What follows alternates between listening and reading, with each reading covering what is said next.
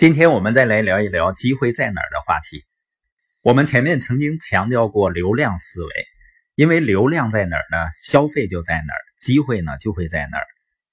高融资本呢，它是最近这些年非常活跃的风险投资机构，他们在电商领域有很多的布局，其中就包括2018年上市的现象级公司拼多多。在2018中国投资人未来峰会上。高融资本的创始合伙人高翔，他发表了一个演讲，介绍了他如何看待中国的消费市场的。高翔呢，把消费切分成四个环节，让用户进到店里来，把商品和服务卖给他，并且还能让他再回来，你能从里面获得利润。这四个环节可以概括为流量、转化、沉淀和利润。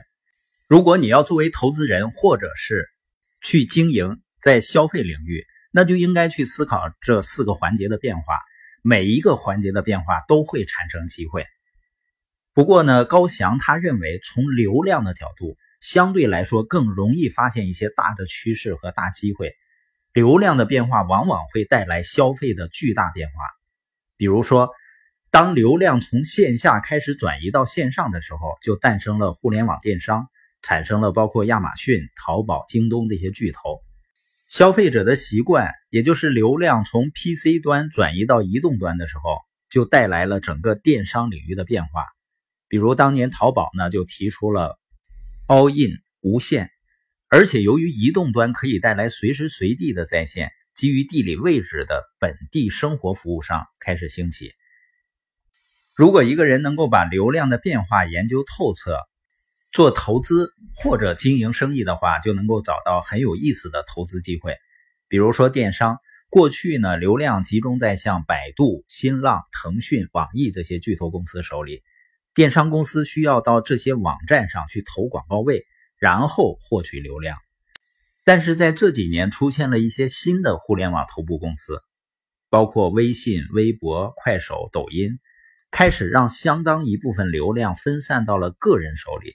比如个人的朋友圈、微信群、微博账号或者抖音账号，在流量变化的过程中呢，就产生了新的机会。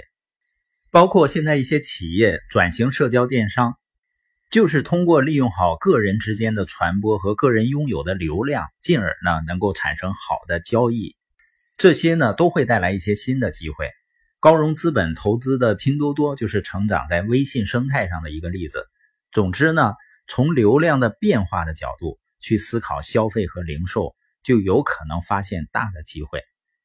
所以今天有一个书友在问我啊，他说有一个商铺呢，价格很便宜，就是人流量很少。他问我应该做什么产品，看得出呢他还没有太多的经营的经验。我就说啊，你那个商铺别说价格很低，他就白送给你去经营，你也不要去做。因为店铺是免费的，但你还不得囤一些货吗？我们都知道，你要捞鱼呢，你一定要到有鱼的地方。那过去呢，人是在马路上，流量呢也在马路上。现在呢，人是在手机上，人即使是走在马路上，很多人的关注点也在他手机上。所以你应该把店开在哪儿，应该是不言而喻的。